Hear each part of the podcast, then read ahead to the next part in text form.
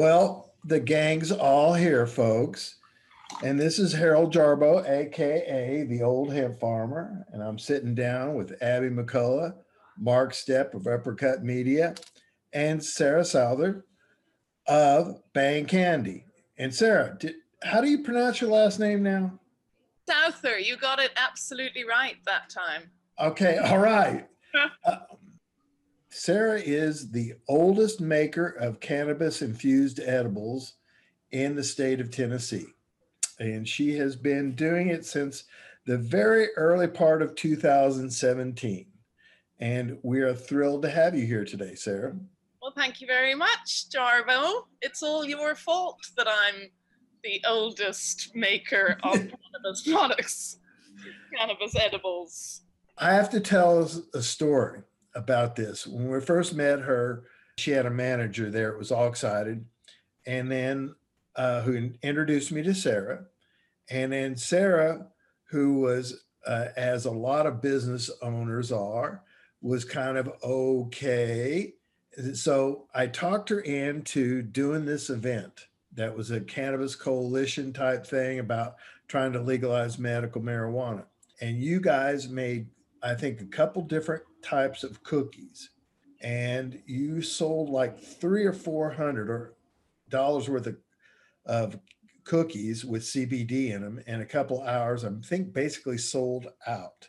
And it wasn't too much later than that. You decided that you were going to do something and you came up with your dream drop Correct. Correct. That is right. And I can't believe that that's four years ago. It is. Time flies in, in cannabis. It sure does. One of the reasons why we wanted to have you on there is one thing longevity has its rewards. but the other thing is that now that you are established, you're branching into D8. Talk to me about your new product. Well, again, thanks to you, Jarbo. Um, you brought by a little sample of the D8. Um, and we were very busy and didn't get a chance to do anything with it. And then finally, uh, I made a milk chocolate um, D8 candy, and uh, they are amazing. And I, you know, I say that myself with a pinch of salt, but they really are very, very good and extremely effective and uh, they've been going gangbusters. So thank you again for strong arming me into it again. Were you surprised at your customer receptivity once? Because let, let's go into we we established the fact that you've been doing edibles since 2017 but how long have you had bang candy i have been making candy under this name since uh, 2010 so 11 years. So seven years in, you were kind of feeling the, was it the seven year itch? And you were looking for something a little bit different, or was it the fact that you intuitively knew that this was something that was had, as we like to say in the business, had legs? I mean, I've always been interested in the whole idea of edibles, and we're excited to get into it because, you know, we feel inevitably um, it will all be legalized, and we'd like to be on the forefront of it. And uh, our name, Bang Candy, I mean, it just lends itself to the industry so well. Now that you've transitioned, what percentage of your business at this point is uh, cannabis infused uh, edibles? Hmm, that's it, really fluctuates. Uh, we have three cannabis products. We've got our dark dream drops with CBD, uh, our white dream drops with CBD, and now these milk chocolate dream drops with the D8. So we've got three products. Um, and as of the last two months, it's probably been 50% of our sales. Whoa. Basically, the, the CBD D8 is acting for your business like it's done for a lot of the traditional CBD stores, vape stores, and those other places that were a year ago were all doing CBD and finding their sales were lagging. The D8 revitalized those shops and it's kind of done the same thing. Also, real quick, is it getting you a new demographic? I would say yes, probably. I'm not exactly sure of the de- of who is buying them. We, I mean, we're doing a private label product for another um, cannabis company here, so um, I'm not really sure of their demographic. But we are making tons and tons and tons of chocolates for them. It's absolutely insane the correlation between just getting in the candy business and getting into the edibles business are there some of the same things or is the fact that you've already established a brand name after 11 years enabled your launch your product launch to go smoother? I definitely think so yeah. Yeah i think you know after 11 years people trust us. They trust us to have a good product. They trust us that it's a quality product yeah so when they when they see a cannabis product on our website or whatever um, sales avenue it is they're like oh well this is probably good. Let's give it a whirl. And then we've had a lot of repeat orders from people who've tried any of them. So it's really quite wonderful. That kind of goes into right now uh, the cannabis business especially in cbd and d8 is kind of going through a transition. Um, there's a just a plethora of D8 products out there, a lot of which are they don't taste good, they don't look good, they don't smell good. And this so this is a an, an instance where brand recognition really does reinforce your product. Uh, yeah, I hope so. I hope that's the reason they're buying them. It's good stuff, and that's kind of the most important thing to us is that we are selling a quality and delicious product.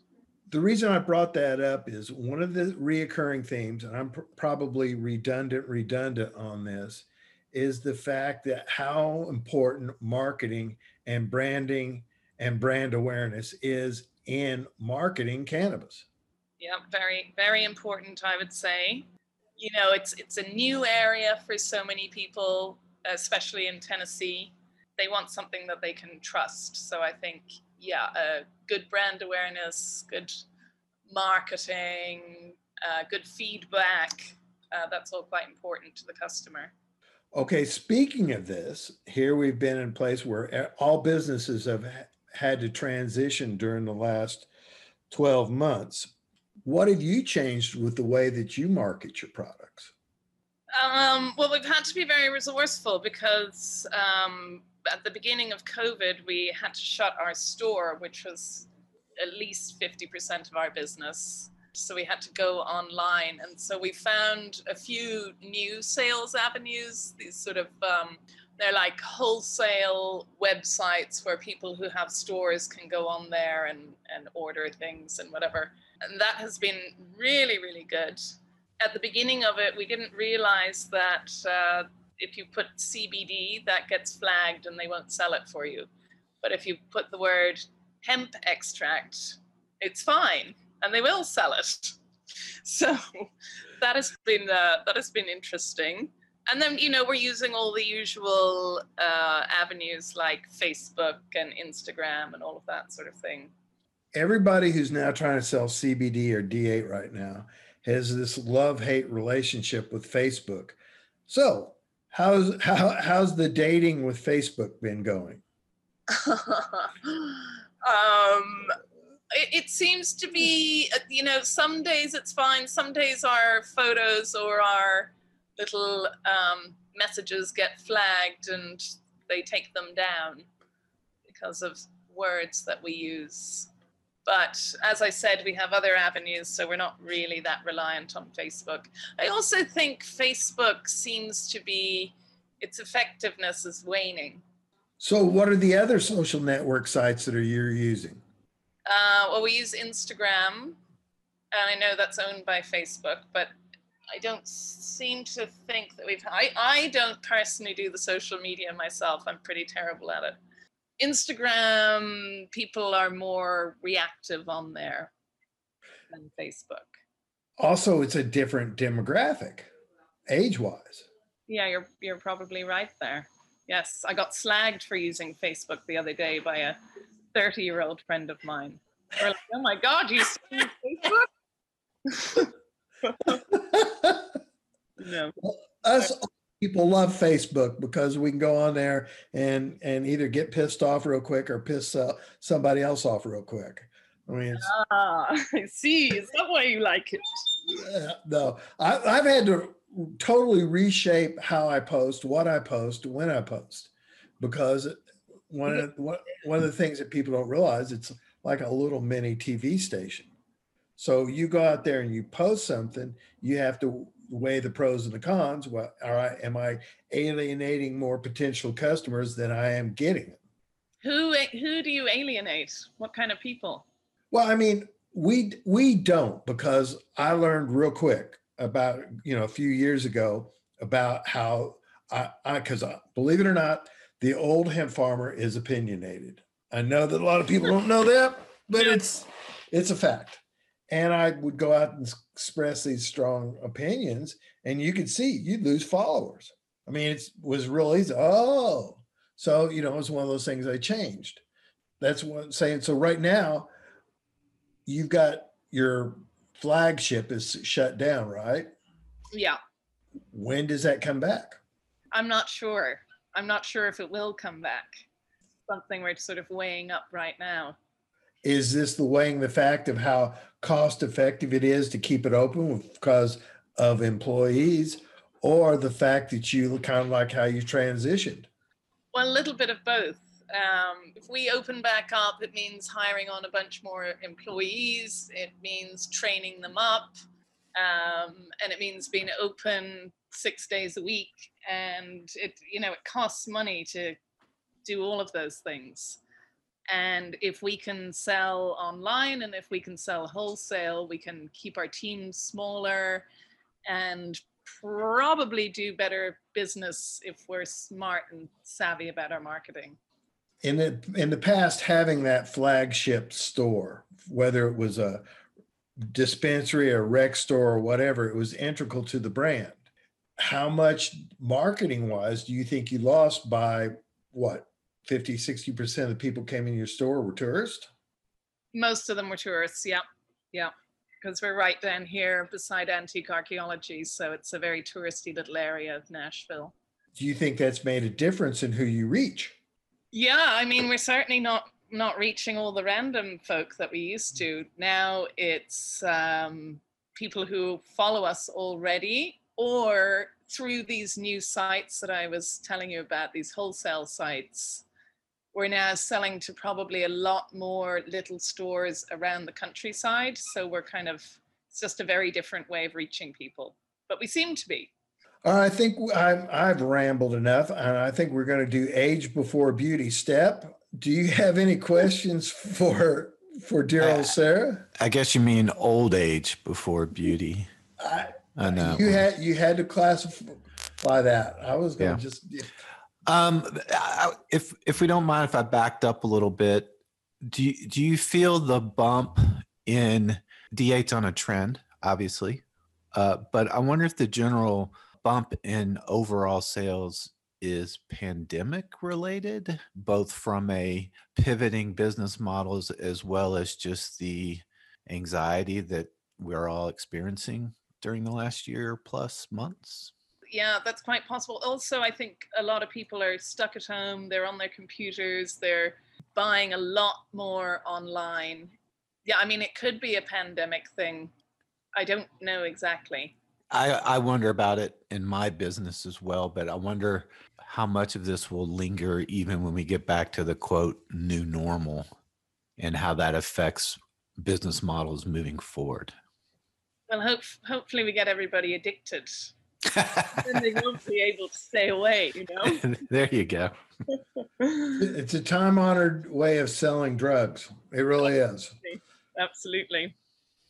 Abby San, what do you have for us today? going back again, I I'd like to hear the story. I've heard it before, but I think other people should hear it about how Bang Candy actually started and what the that night that you had the marshmallows was like. Ah, that night. Yeah, I think that's- Well, um, it's probably a lovely springtime evening, and I went to a local restaurant with my friend Nina Miller, and uh, we were uh, imbibing deeply in the wine. and um, we decided we'd just drink. And then uh, we were like, ooh, let's have just dessert. This will be great. So we ordered this um, thing on the menu. I, I can't remember exactly what it was called, but it was basically this thick molten hot chocolate and it was served with handmade marshmallows, which I'd never tried before in my life. And I thought they were the most amazing thing that I had ever eaten. And so I went home with a bit of a buzz on and uh, started experimenting in the kitchen and made some rose cardamom marshmallows. And they were just divine, absolutely divine. So I brought them to a dinner party the next night. The hostess exclaimed, Sarah, these are like swallowing God in velvet pants. and I thought to myself, gosh, I must be onto something here. Um, so anyway, it just kind of, you know, that the next day somebody called me that was at the party and uh, asked if I would make some for an event for them. And it just kind of kept organically snowballing like that. And uh, in September, I launched the company. When did you transcend to it like a like a food truck? So that was September, and I started selling them to a couple of different um, little cafes like Fido and Mitchell's Deli in East Nashville and the Belcourt Theatre, a few few little places. But I was realizing that I couldn't really make that much money selling them wholesale um, at that small scale. So I was like, I really need a little shop, but I don't have any money. And then I thought, ooh, what about a what about a food truck? But of course, I didn't have any money for a food truck either. So I got a tiny garden shed made and I put it on the back of a five by eight trailer and I would drive around selling hot chocolate and marshmallows. And it was great. Um, people loved it. That's awesome. Yeah, it was ridiculous. Absolutely ridiculous. But I said it got you to where you are. That's awesome. Absolutely. Absolutely. Yeah. And then I guess it was about a year later we opened the store here in Marathon Village.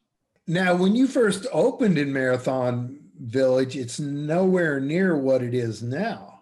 No, it really wasn't. Like there was there was when I so a friend of mine, Mike Wolfe, who's the antique archaeology fellow, um, we would meet and have breakfast at Fido every so often whenever he came into town. And we were having breakfast one morning and he was like, I'm opening a store in Marathon Village. You should open up too. And I was like, I have no notion of opening a store at all. And I don't have any money. So that's probably not going to happen. He was like, Well, come down and have a look at it anyway. I think it'd be great.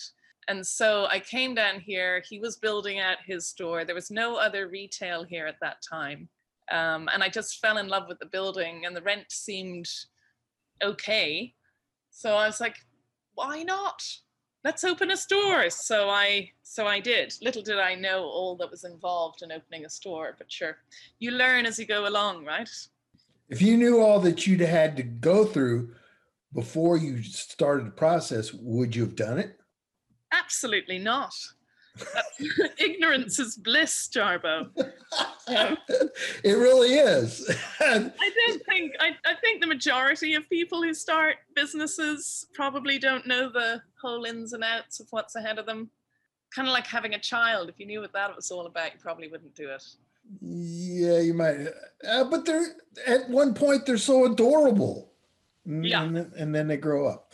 All right. So now you're down at Marathon Motors and you're next to the uh, people who go chase antiques. Yeah. What's it called? America? What? What's Ameri- well, it's called antique archaeology, but American Pickers is Yeah, the- that's right. The the American Pickers guys. yeah. So once they hit, and you had these bus loads of tourists coming in, is that when all of a sudden you started getting more of a, a national face? I guess so. Like the thing about the store is, I always looked at it really more as, uh, uh, you know, the face of Bang Candy. This our mark, a big marketing tool, really, to be honest. So yeah, we did get a lot of exposure. I think we also got a lot of exposure because it was um, kind of mid-recession time. Uh, we sold something that was kind of decadent and luxurious, but small and affordable and silly. It was like marshmallows. This is something to write about, you know? so uh, something different and quirky. Uh, so we were very lucky. We kind of got a lot of media attention, which was awesome. All right. Speaking of that, Stepp, of course, has his own. He's what they call a predator, producer, editor. Careful how you use that term.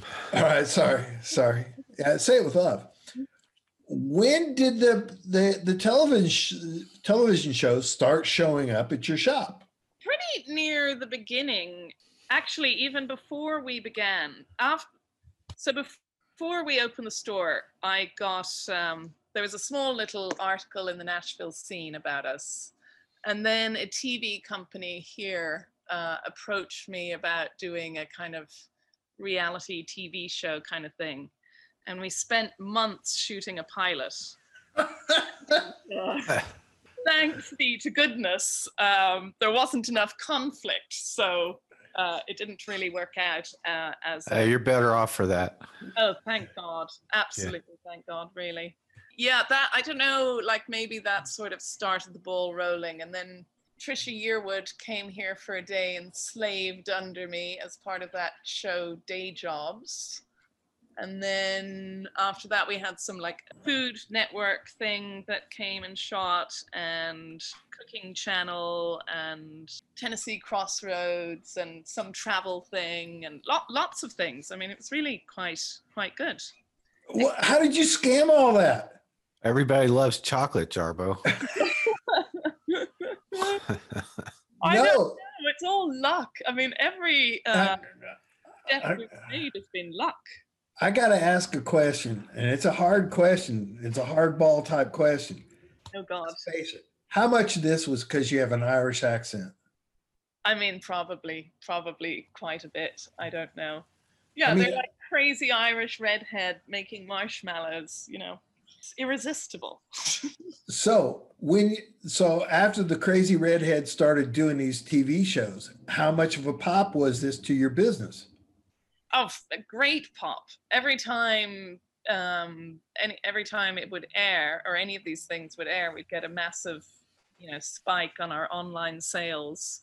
And the beauty of all these shows is that they air several times and they rerun them every couple of years and whatever. So, so it's the gift that keeps on giving. So when are you going to do your TV show? What do you mean by that? Bang Candy, uh, Sarah Souther presents Bang Candy production. Oh, I don't know. I don't know. Like, I think Uh, I, oh, oh, because I got in the earlier email, folks. We don't realize this, but we were going to do this an hour later, and dear sweet Sarah said that she was going to be out trying to get her motorcycling in before it started raining. yes, and I would like to say thank you very, very much to all of you for bringing it forward an hour. You do know that at one point when I heard you were going to be out on a mi- motorcycle in bad weather, I was thinking, "Oh my God! If something happens to her, who can we get to t- take her place?" I know, it's, That's Well, awful. I know, but it's show business. Everybody moves up one, you know. But thankfully, you didn't. So, how much? Oh God! Uh, I one of the ways you know the type A personalities when they're females, right? And I was trying to think about how this way to do it, where it doesn't always refer to uh, a what entrepreneur, a successful, positive businesswoman. And the only thing I keep coming up with you is that you're a badass. well, thank you very much, Jarbo. I am flattered that you would think so. Well, especially, I got to uh, ask you one question. When you were in Mongolia a couple years ago, Uh huh. Was there any cannabis use in Mongolia? uh, no, well, not that I came across, but I was also with my dad, so he would, you know, he'd frown upon that sort of thing. Um, but I didn't come across any cannabis use. Okay. Yeah, So- but we were out, you know, we were out in the middle of nowhere in the steppes, riding horses for days, getting stuck in snowstorms and, you know, strange things like that. So, how many people in your life can really hang with you? it's becoming less and less every day. So, all right. So now here we are. You're selling D8, you're doing it in Tennessee, you're centered here. Is there any ideas about getting into rec and maybe moving into other states? Like right down to the south of us here uh, is Mississippi, and we there's already people talking about what kind of edibles they're going to have down there. Is that of interest to you? That's very, very much of interest to me. Um, there's just, you know, there's there's barely enough hours in the day to maintain what we're doing right now here. So it's um, it really means pushing the boat out and getting more people involved. I think. I definitely am interested. Just don't know the plan of action yet. Because I'm curious, you know, a lot of the rec states, med states, you kind of have to be situated there. But have you ever thought about licensing? Hmm, not until right now. Great idea. Great idea, Jarbo. Uh, yeah. So where do you see this going now that you have had this commitment and the commitment seems to be paying off? Where would you like to end up with this? Well, I have said to uh, myself and um, the two people that are currently still working with me uh, recently, as we make hundreds and hundreds and hundreds of chocolates every day of uh, cannabis chocolates. I'm like, you know, maybe Bang Candy is becoming uh, a edibles company, and they're like, yeah, like why not? So I don't know. Maybe we do move into that realm. It's definitely, um, you know, more financially rewarding. You could you could send some chocolate out here to California, and I could just sprinkle some THC on it. Like And she's then got the distribute that D8 for- Stepp. That's true. Yeah, that's true. Do you want to talk about any about the relationship between, uh, you know, Tennessee homegrown and and Bang Candy? Sure, sure. Well, uh, Tennessee Homegrown is our only provider of um, CBD oil and D8 oil. And it's awesome and very high quality. And uh, I'm delighted that you stumbled upon us whenever it was, four years ago, and that we have this relationship. And if I am in need of product, Jarbo will get his ass over here ASAP, and it's absolutely amazing. You don't get that kind of service from everybody, you know. Well, the, the other thing that interested is that that relationship between um, coming in, I don't want to say ca- yeah, catering, trying to find out what you needs, like because we've changed our formulas a couple times, and you've had and you know you gave us feedback about "Oh, we don't like this, we do like that. That whole supply chain thing, I think, is important. One of the things is that we don't make the uh, same sort of edibles you do how easy is it for you to get consistently not the so much the tennessee homegrown but the chocolate and the other things that make your product unique Well, I was going to say it's pretty easy, but every so often there are major shortages of different types of chocolate and whatever. So it has been a wee bit of a pain in the ass. Um, everything else is pretty available and and some of the ingredients we make ourselves like the honeycomb toffee that goes into the d8 dream drops we make that ourselves so that's that's consistent. And it's really important to have consistency when you're making a you know a product with a label on it that people like and they want to have the same thing the same effect every time. So it's kind of page one one of the things here at tennessee homegrown is that once that you do with regardless of the product that you sold literally thousands of units if by chance or on purpose you change a formula do you get feedback instantly well i haven't uh, really changed my formula as far as i know jarbo Well, no, well, no. I'm, what I'm saying is, chocolate and other ingredients sometimes they change. I mean, all cacao beans aren't the same. Right So, like, we have upgraded a couple things, right? We we what we thought was better, and we did it, and all of a sudden we get this feedback. You you moved my cheese. you know, it's just like, well, but this is better. But no, I like the other stuff. So, uh, are so you're hesitant to to really tinker with your stuff too much? Yeah, very hesitant. Um, and and one of the reasons is because of um, you know we get labels printed and uh, we get thousands of them printed at a time. So if i tinker with the recipe and change things around then i have to change all my labels and all of the rest of the stuff. So it's sort of you know an economic decision as well as anything else. But also you know the chocolate we use a specific type of chocolate and if I can't get it, uh, which was the case, um, I can't remember when it was a few months ago, we couldn't get that particular chocolate. We just had to put stuff on hold for a little while. You know, it just wasn't available. How did that work? Well, we had a few customers that were waiting a few weeks for their order, but you know, they understood. So they hung in there with you. Oh yeah, oh yeah. I mean, I th- I do think that people respect the fact that you're not going to fob them off with something else. You know. Jarbo, she doesn't need to change what isn't broken. Exactly. Exactly. Well, but I mean, there's a lot of pressure to be able to get that that margin up. yeah. you know and so which has been like i said at tennessee homegrown we are well you know our stuff's expensive it is Yeah, but but Sarah's doing fluffy marshmallows and no conflict. So Well, people no, are gonna the- hang in there with her. well the thing well yeah i know but one of the things that is starting to change in cannabis and i think that might be why you're doing really well sarah is that people now it's no longer good enough to have a cannabinoid in it they want a good nosh they want something that tastes good Yeah. Foodies. Yeah Oh, well. Well, there is a lot of stuff, and I'm sure you've come across a bunch of it, but there is a lot of cannabis sweets and things out there that are absolutely vile. but do, Why so, try and second time if it's disgusting? I mean, if you want to get high, you'll, you'll just get high, but you probably want to have something that tastes good as well. So how much price pressure have you had to, well, okay, it's the, you know, pandemic and everything. If I just lower prices, I'll sell more.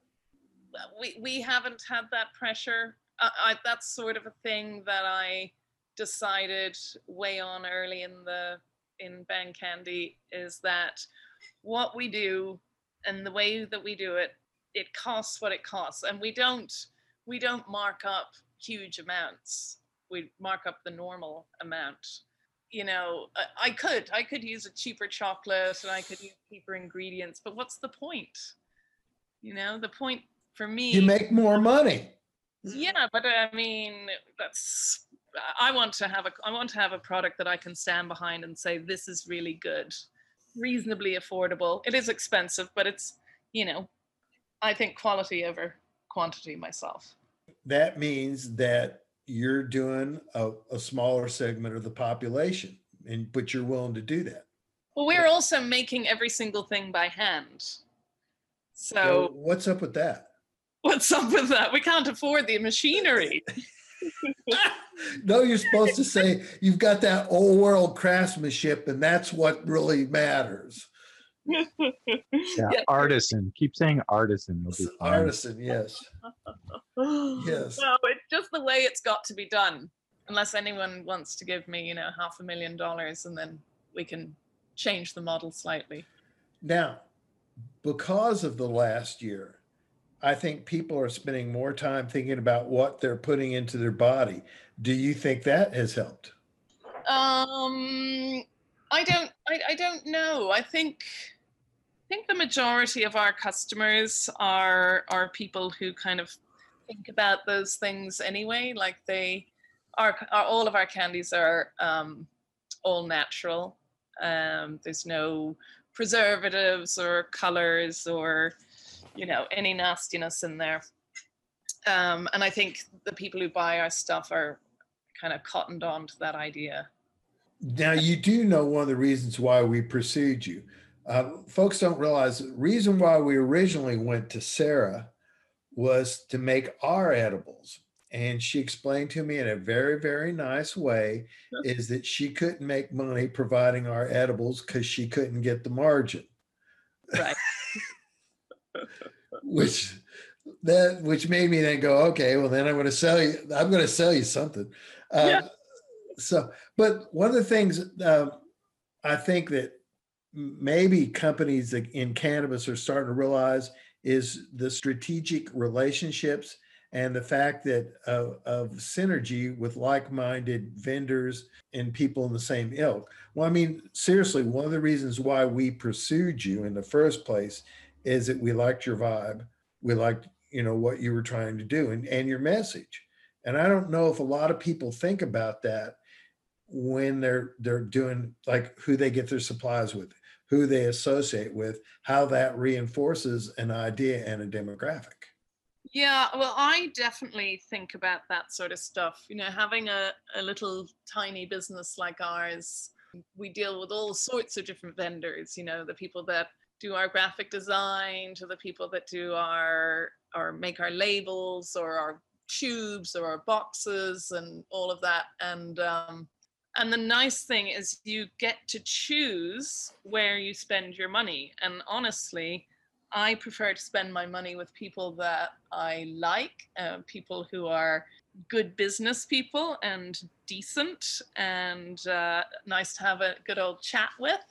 Um, and it's one of the luxuries of being in small business is you get to make those choices. And I think it's nice. It makes it all a bit more fun. So we've figured out that a product launch for you is a big deal, right? Yes, it is. It is indeed. So as we peer down the path here just a little bit, are you th- thinking about any new products? Well, we're just in the process of launching these new uh, D8 Dream Drops. So that is very exciting. We're just waiting on uh, the label. We're waiting for it to be completely perfect. We've had several iterations and we're just not quite there. Uh, so, but hopefully next week that will be ready to go online. Um, and yeah, I'm doing um, a collaboration with another company here in Nashville. They're a coffee company, and we're doing sugar lumps for them and syrups. Um, and then we've got a few other things up our sleeve, Jarbo. Can we make a request? Y- Of course. Uppercut people are looking for a spicy dark chocolate dream drop. Ooh. Okay. Yeah. Something with a little heat. Okay. Okay. Food for thought. Yeah, definitely. Um, there, there actually might be something in the works along those lines. Mark. Oh, you can take full credit. I don't need any credit. It's all good. All I want to know is, folks, you heard it here first on Full Contact Cannabis. So, uh, all right. Now, in the future here, how much do you want to start placing your product in more things like that are cannabis associated? Oh, oh, I'm I'm all about that. Yeah, all about it. Here in the near future, are you trying to have a diversified revenue streams or do you have a priority? Uh, well, I always think diversification is a good idea, but we will we will be moving further into the cannabis line of things. I don't know, trying to do more wholesale in that in that um, area as well. So I, I don't know. We'll see. I think this is the portion where Sarah, you can let all those wonderful people out there know all the ways that they can get a hold of you. Okay. Um, well, the best way for wholesale, you can email wholesale at bangcandycompany.com. You can go on our website, which is bangcandycompany.com, Facebook, Instagram, Twitter. I think Bang Candy Co. is our handle on all of those things. Uh, yeah, that's about it, I think. Are you on MySpace? Very funny, Jarbo. You nearly got me there. How come everybody wants to shade on MySpace? It's Let's not gone. go It's gone. down that rabbit hole. All right. I'm going to wind this up. Like I said, Sarah Souther of Bang Candy, Mark Stepp of Uppercut Media, Abby McCullough of Tennessee Homegrown, and I'm Harold Jarbo, AKA the Old Hemp Farmer, thanking you for joining us on this rainy sort of afternoon. Well, thank you very much, Jarbo, for having me, and uh, and wish me luck on my ride home. Yeah. Good luck on that bike ride. Yeah. May the force be with you. I was going to say, you know, at one point I, I, I had done something like that. Sarah, thank you for everything. I cannot thank you enough. Excellent. Well, thank you very much. Very much appreciate it. We'll speak soon, guys. Bye. Bye. All right. See you later. Bye. Thanks, guys. Full Contact Cannabis is a Tennessee homegrown and uppercut media production. You can find Tennessee Homegrown on Facebook, LinkedIn, and Twitter. Visit our website, tnhomegrown.com, for more background and information covered in our podcast. Full Contact Cannabis is created by Jarbo, the old hemp farmer. Audio recordist, Abby McCullough. Post production services provided by Uppercut Media and can be reached at uppercutmedia.com.